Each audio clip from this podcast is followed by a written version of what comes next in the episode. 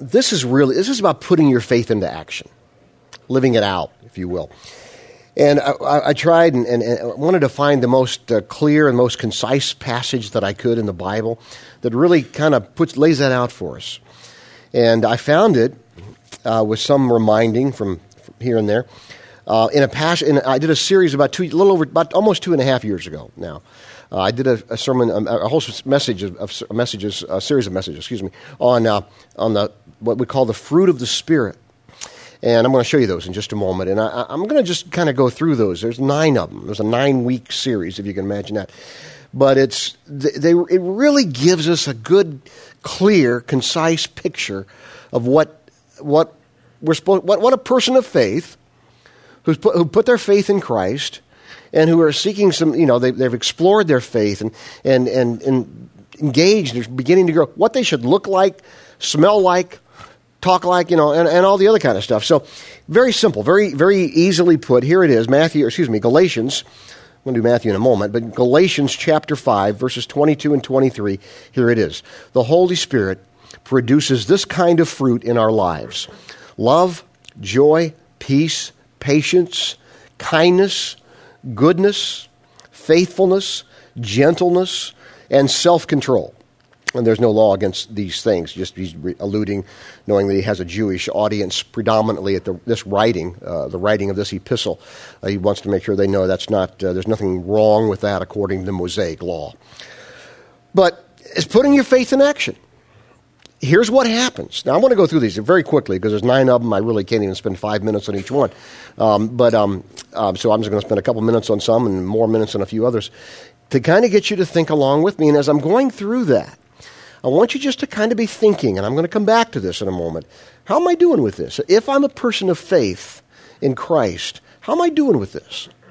So just stay with me. Well, I'll, we'll talk more about that in a moment. First thing is this when you put your faith into action, you just you love in a deeper way. And I just talked about this last week if you were here. And if you were here, you'll remember this passage from Matthew. Teacher, what is the most important commandment in the law of Moses? Jesus replied, You must love your neighbor, excuse me, you must love the Lord your God with all your heart, with all your soul, with all your mind. This is the first and greatest commandment. A second is equally important love your neighbor as yourself. The entire law and all the demands of the prophets are based on these two commandments. So we talked about that. We kind of unpacked that for you a lot last week. And, and I'm not going to. I'm not going to repeat all that, but let me just say this. When, when, when we see the kind of uh, our faith and going into action, one of the things that happens is we see this, this love in a deeper way. That might be reflected, certainly will be reflected in our love for God, seeking to know more about Him, seeking to try to understand some of the mysterious ways of God, even though we never will fully, at least in this life. But we do that, but also with others. So, how does that look? Does that mean then that, it, you know, I, I may work among the poor? Yeah, it might mean that. Does that mean giving to those that don't have? It might mean that. Um, might it mean, you know, one of the things, one of the things I, I ran into um, at Penn Station a couple few weeks ago. I was going to meet some folks and and uh, I came out and you know you know people were handing out stuff like they always do, and I usually try to at least make eye contact and say no thank you, unlike some of my friends who just totally disregard the very presence of their being there. Um, but this was kind of fun because I did the same thing. I said, no thanks. I didn't even look at what it was. And as I walked by, there, you know, there were three or four tiers. You, you, by the time I got to 34th Street, I hit, I think, the fourth string. And um, and then I just saw Bible. I just saw Bible on the thing they were handing out. And I thought, oh, I wonder what that is. So I went back, which is really kind of weird because I went back. I said, hey, could I have one of those? And I don't think anybody had asked him that at that point in time. I, I, they looked at me kind of weird, like I was that, that, like that scene in Elf, if you ever saw that, where the guy goes around picking up stuff. Anyway, so it was a Bible crusade, and it's over with now, and I don't, I don't know anything about it. I read a little bit of things. But here were people doing some things that they felt like, and, and it truly was, expressing their faith. Is that the only way? No, that's not. A lot of people think that's, that's one way, and then certainly it is one way. But there are many ways. And so you go through these other things I've been talking about, working, you know, among the poor, or working in a soup kitchen, or, or maybe doing something with Habitat for Humanity. They're going to be doing something in Summit very soon, um, which is just a great, you know, ministry and so forth. Is that, is that what it is? Sure, it's all those things. But you know what else that may mean? And because you know what gets lost in all that? This has always, this has always bothered me. Uh, not just recently, over the years as a pastor, this has bothered me. I'll tell you who gets lost in here. Uh, you know, I talk about the, the, the, poor, I talk about the soup kitchens, talk about habitat, talk about all that. I'll tell you who gets lost in here. It's caring enough. It's caring enough about, uh, about your financially secure Wall Street bonus fat neighbor. He's not a fat neighbor, Wall Street bonus fat, okay? Don't miss that. Early service didn't catch that, and they thought I was calling their neighbors fat. Um, but it's caring enough about, about the, the affluent Wall Street bonus fat neighbor who is morally and spiritually bankrupt because they don't have God in their life. It's caring enough about them. You know, and this is an issue. I'm not, I'm not being, I'm not criticizing your neighbor. I'm just saying there's a lot of people like that where we live.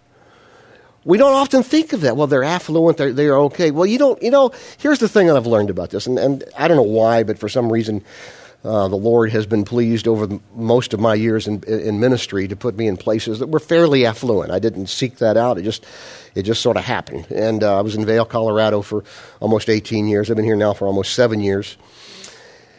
And um, the first time I was in I was in Vail, and and you know a lot of our church was second and third homeowners. There were a lot of locals too, but we had a lot of a lot of second and third homeowners, and. Um, and I remember the first time I really got to be good friends, and he's still a good friend, was with a guy, and I had said something about, well, you know, God's blessed you with money. He had, he had a third home in, in Vail.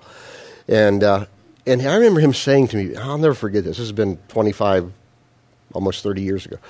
I'll never forget. He said to me, You know, you, you say money is a blessing. I don't think it is. I think it's a curse. It has caused me more pain and misery than you can possibly imagine. And for him, that was true. Now, I want you to know he doesn't feel that way now. And he would say it has been a blessing because he's been able to do some really great things with how God has blessed him. He built the church there, he built the whole thing, basically, him and a couple other friends. Um, so, so my point is this we, we forget about these guys. Who's concerned about these stiffs? I mean, you know, I mean, oh, great, they got plenty of money, but does that mean, I mean, everything, I mean, they're spiritually and morally bankrupt because they don't have God in their life. Um, so, so what about those people? You know, let me show you a Princeton study in 06. Um, and I, I, can give you the link if you ever want it. Send me an email, but it, it's easy to get. Go to princeton.edu and go to their news and just put in uh, um, put in money, affluence and, and, and happiness and see what you come up with. Here's what this study says. While most people believe that having more income would make them happier, Princeton University researchers have found that the link is greatly exaggerated and mostly an illusion. These folks need, these folks, many of you, and some of you have been there. Some of you understand that very well. You've been, you have the affluence, and, and you had, and you had, or maybe still have, the emptiness because you're not looking in the right places for that gap to be filled. Listen, there's a ton of people who live around you who are like that. Don't forget about them. I mean, I did some things when I, between the Vail Church and this church in, in Russia, and some, some, very fulfilling things in, in Russia with some orphanages and, and, and just incredible stuff. And, and, your heart goes out there. But I mean, you know, we, we, we can see the need there, where there's such a great need, but the need is just as great here among the many who have a lot. Let's not forget about those folks because that's where we live. And that's who many of you are, or have come from that, or were there, or maybe still might be thinking about some of those things. Um, you see, what am I supposed to do? Preach to those people? No. Uh, you know, one of the great things you can do. This is why we. This is why. This is why we're here. You can say, "Hey, you know, I don't know if you're interested, but I go to this church, man. You might want to come. We got the kick the band that's great. great band. and and and the pastor who's just totally insane. But I mean, other than that, it's really great. Um, and just get him to come. And, and you know, and we kind of help take it from there. At least we'll try. Um, Mother Teresa said this when she in her Nobel Peace Prize acceptance speech. Mother Teresa won the Nobel Peace Prize. Uh, I'm talking about self control, and you have no idea how much self control I'm using right now. You have no idea. I'm just leaving it at that, okay? Mother Teresa, in her Nobel Peace Prize accepting speech, said this. And so here I am talking with you.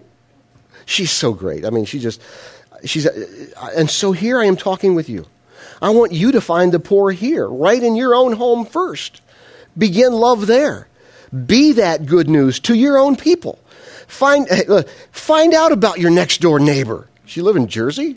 Uh, find out about your next door neighbor. Do you know who they are? Isn't that great? Mother Teresa. So there you go. Put your faith into action. You know, right there. That's, that's you love in a deeper way. Second thing, you, joyfulness.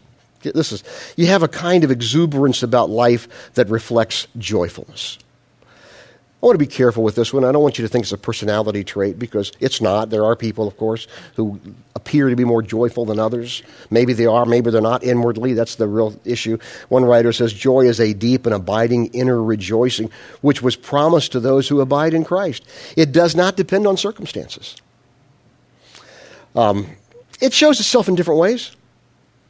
But it just it, it boils down to this a certain exuberance about life because you know who you are, you know who God is, and you're connected with your Creator. And there's just joy in that.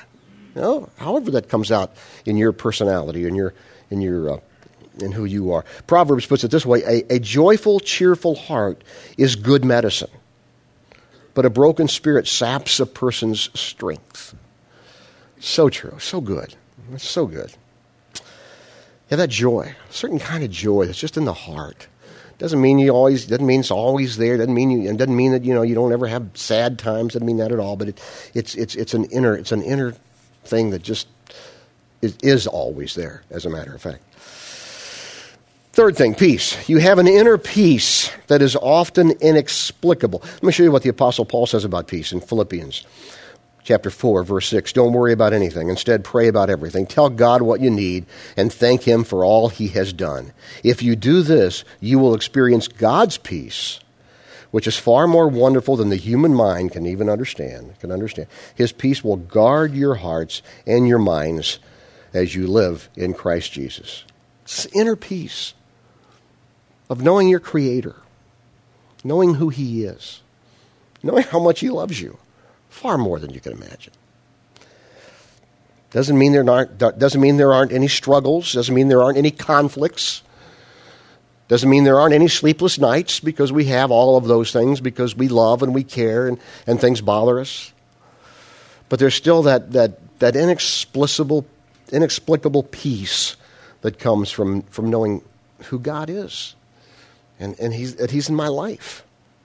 And I'm not where I need to be, I'm not where I'm going to be, but I'm in the process. I'm on the road. Peace. Patience is the next one that he gives us here. You are long suffering in your patience with people and with circumstances. Now, now be careful with this because un- uh, inevitably we go to other places with this, whether that be traffic or, or the checkout line at Shop Wrong. I mean, ShopRite. I mean, and, and, and we, we go there with that whole thing and, and we, well, I don't have patience. And that's a different issue and you need to have patience. But that's not exactly what this is saying here let me show you a verse, and I think you can better understand what God, what, what the Bible is talking about when we hear when we see what God has for us. 1 Timothy chapter one. That is why God had mercy on me. This is the Apostle Paul talking. So that Christ Jesus could use me as a prime example of his great patience with even the worst sinners.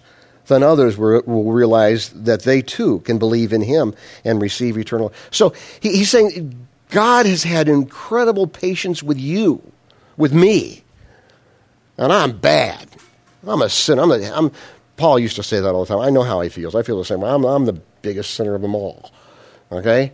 And, and God had incredible, has incredible patience with me. He will for others as well. And I need to have that for others. And sometimes I need to have it for myself. Great um, French uh, bishop of Geneva um, French saint, a bishop of Geneva, although that's not in France, I realize. 1500s, uh, Francis de Sales was his name, says this uh, Have patience with all things, but chiefly have patience with yourself. Do not lose courage in considering your own imperfections, but instantly set about remedying them. Every day begin the task anew. Every day begin the task anew.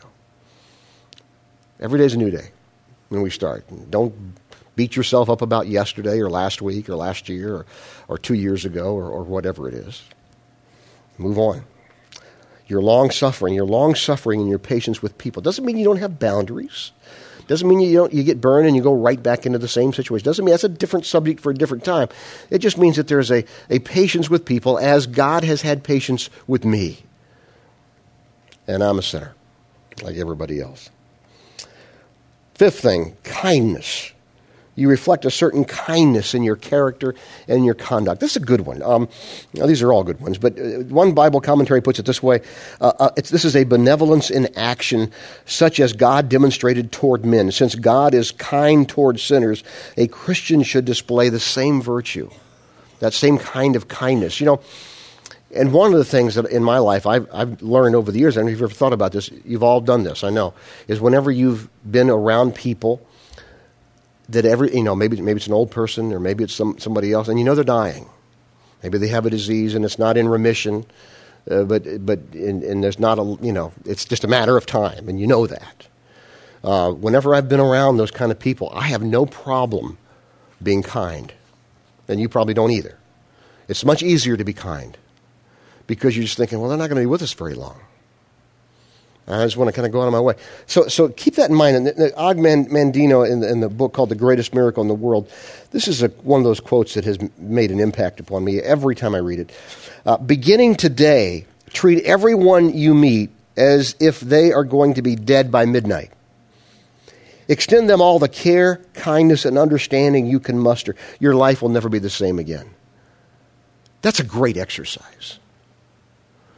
Just everyone you meet, just say, you know what, this person might be dead by midnight. They might be.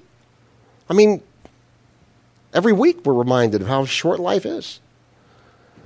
Just a great discipline, exercise to think through.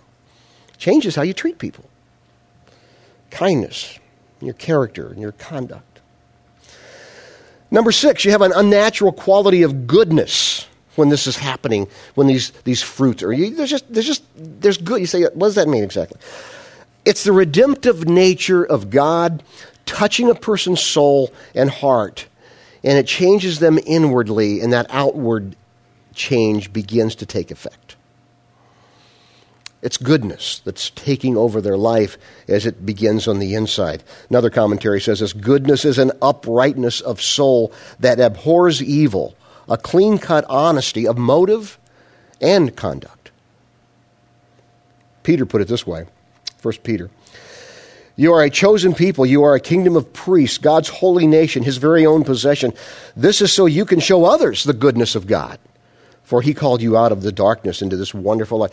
You show others God's goodness by your goodness to them. I don't know if you've ever thought about it quite like that or not.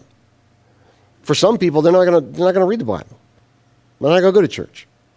And you may be the only conduit that they have in their lives to show them God's goodness because of the goodness that He has toward you and them, whether they realize it or not. Next word He gives us is faithful. Number seven, you're trustworthy, reliable, and judicious, otherwise known as being faithful. It's basically the sum total of one who keeps his promises one who's true to their word and who's authentic and doesn't have that what I call chameleon complex where they change with every situation, where they change, you know, how some people uh, completely change when another person enters the room. Changes the whole dynamic. You've seen, we've all seen that. You're talking to a person, all of a sudden somebody enters the room and they become maybe a better, maybe a worse person. Depends on the situation. Well, faithfulness doesn't do that. It's the same. Now, here's the thing about faithfulness. Mean, we talk about keeping our word and keeping promises and so forth. Every person in here, whether you realize it or not, every person in here has, has, has broken a promise or lied or something like that. Every one of us, in some way. Maybe a big way, maybe a little way. By God's strength and by God's power, we have less and less of those. And we think through a little more of our commitments. That may mean we make less commitments. Sometimes, um, sometimes you know, I've, I've, been in situations, thought about this a lot lately, where somebody says, "Can you agree to do this?" I say, "Oh yeah, I can agree to do that." And then I can't, and I know when I'm saying that, I'm thinking, well, I can't agree to do that. Well, don't agree to it. You know? Don't agree to it. Say, no, I'm not, I'm not. just be authentic about this thing. But thank God, it doesn't mean we don't make mistakes. That's why, that's why Jesus came. That's why we have forgiveness. But we want to see, we want to see the, the, the whole body of our work, so to speak, being one of being faithful. Um, from that moment on, from this moment on, maybe. That's, that's what that means, and we thank God for that. And then he gives us number eight, which frankly I could do without gentleness. This was this is uh, you have a certain gentleness about you that is rooted in humility. You know, I, I really believe I want to talk to you guys about this, just especially if you're from the Northeast and you're from this area. You have no clue. Okay, you have no clue. Go to the Midwest or go to the South and find out what gentleness really is. Okay, and and, and I only say that for for a couple of reasons. All right, I'll be, I'll be real blunt. Gentleness has never been one of my strong suits. Okay, I'm pretty bold, pretty blunt, pretty direct which is why I love it here.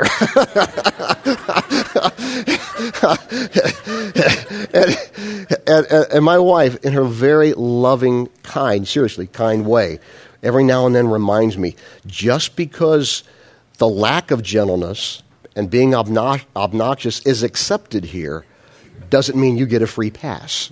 Okay? Um, because I could really, I mean, really, this, this culture and, and, I want you to really, this culture that we live in, in this little part of the world, here in the New York, in the New York metro area, uh, it's harsh. You, you, don't need me to tell you that. It, it's, it's not gentle. And, it can, and, and I see it in myself sometimes. I see it having an effect on me. And, and if you've lived here all your life, you're freaking conditioned, you know, and, you, and, you, you and I'm not putting you down, but you, you need to be aware of that. Uh, just like I need to be aware of it as it is. So you need to think about this. And if you really want to, you know, if you really want a, a lesson in gentleness, just go south for a little while. Just go south. And, and you can say, oh, wow, people are, there are people who are nice. Yeah, there are.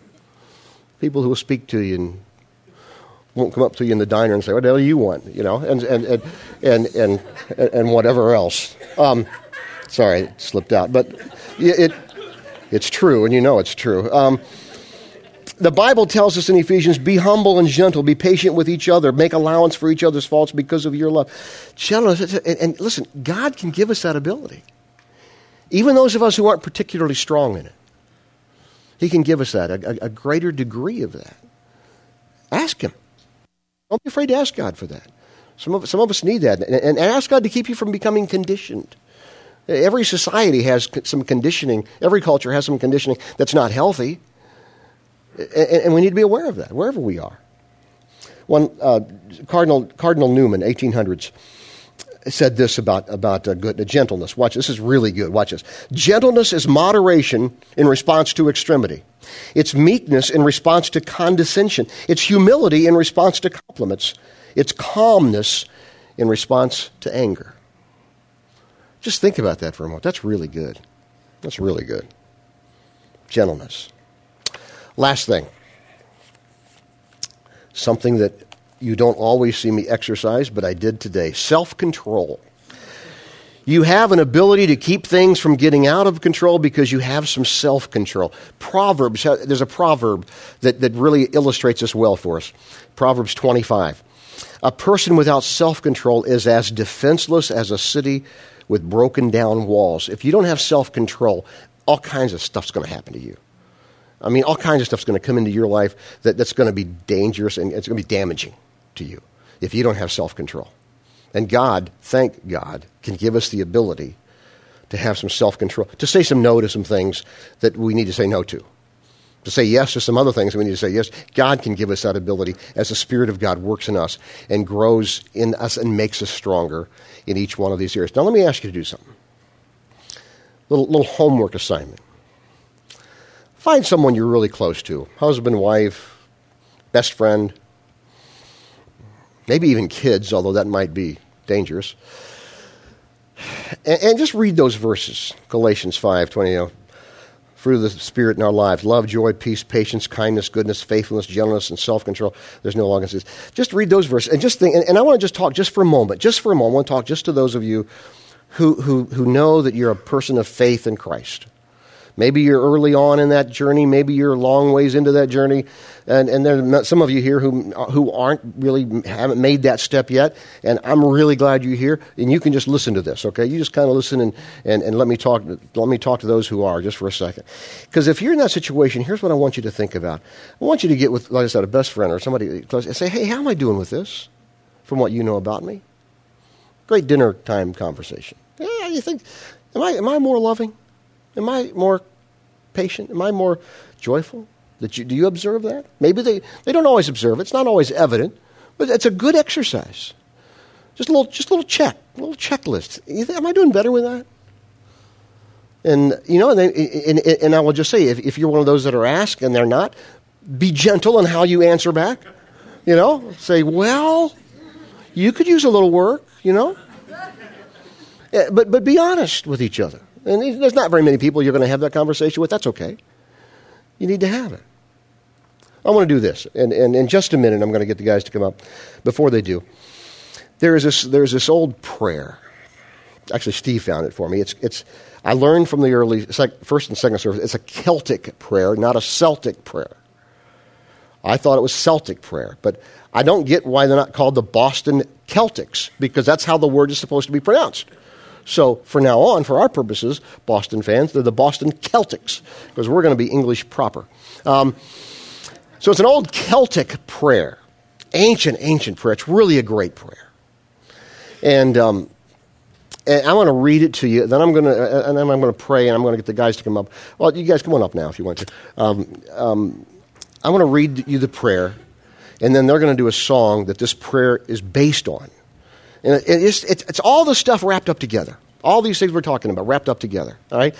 And here it is God to enfold me, God to surround me, God in my speaking, God in my thinking, God in my sleeping, God in my waking, God in my watching, God in my hoping, God in my life, God in my lips, God in my hands, God in my heart, God in my sufficing, God in my slumber, God in mine ever living soul, God in mine eternity.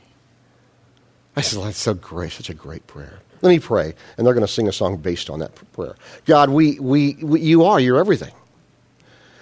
And, and, and we so much, those of us who, who have a trust in you, we so much want to see love, joy, peace, patience, kindness, goodness, gentleness and self control developed into our lives. We so much want to see that.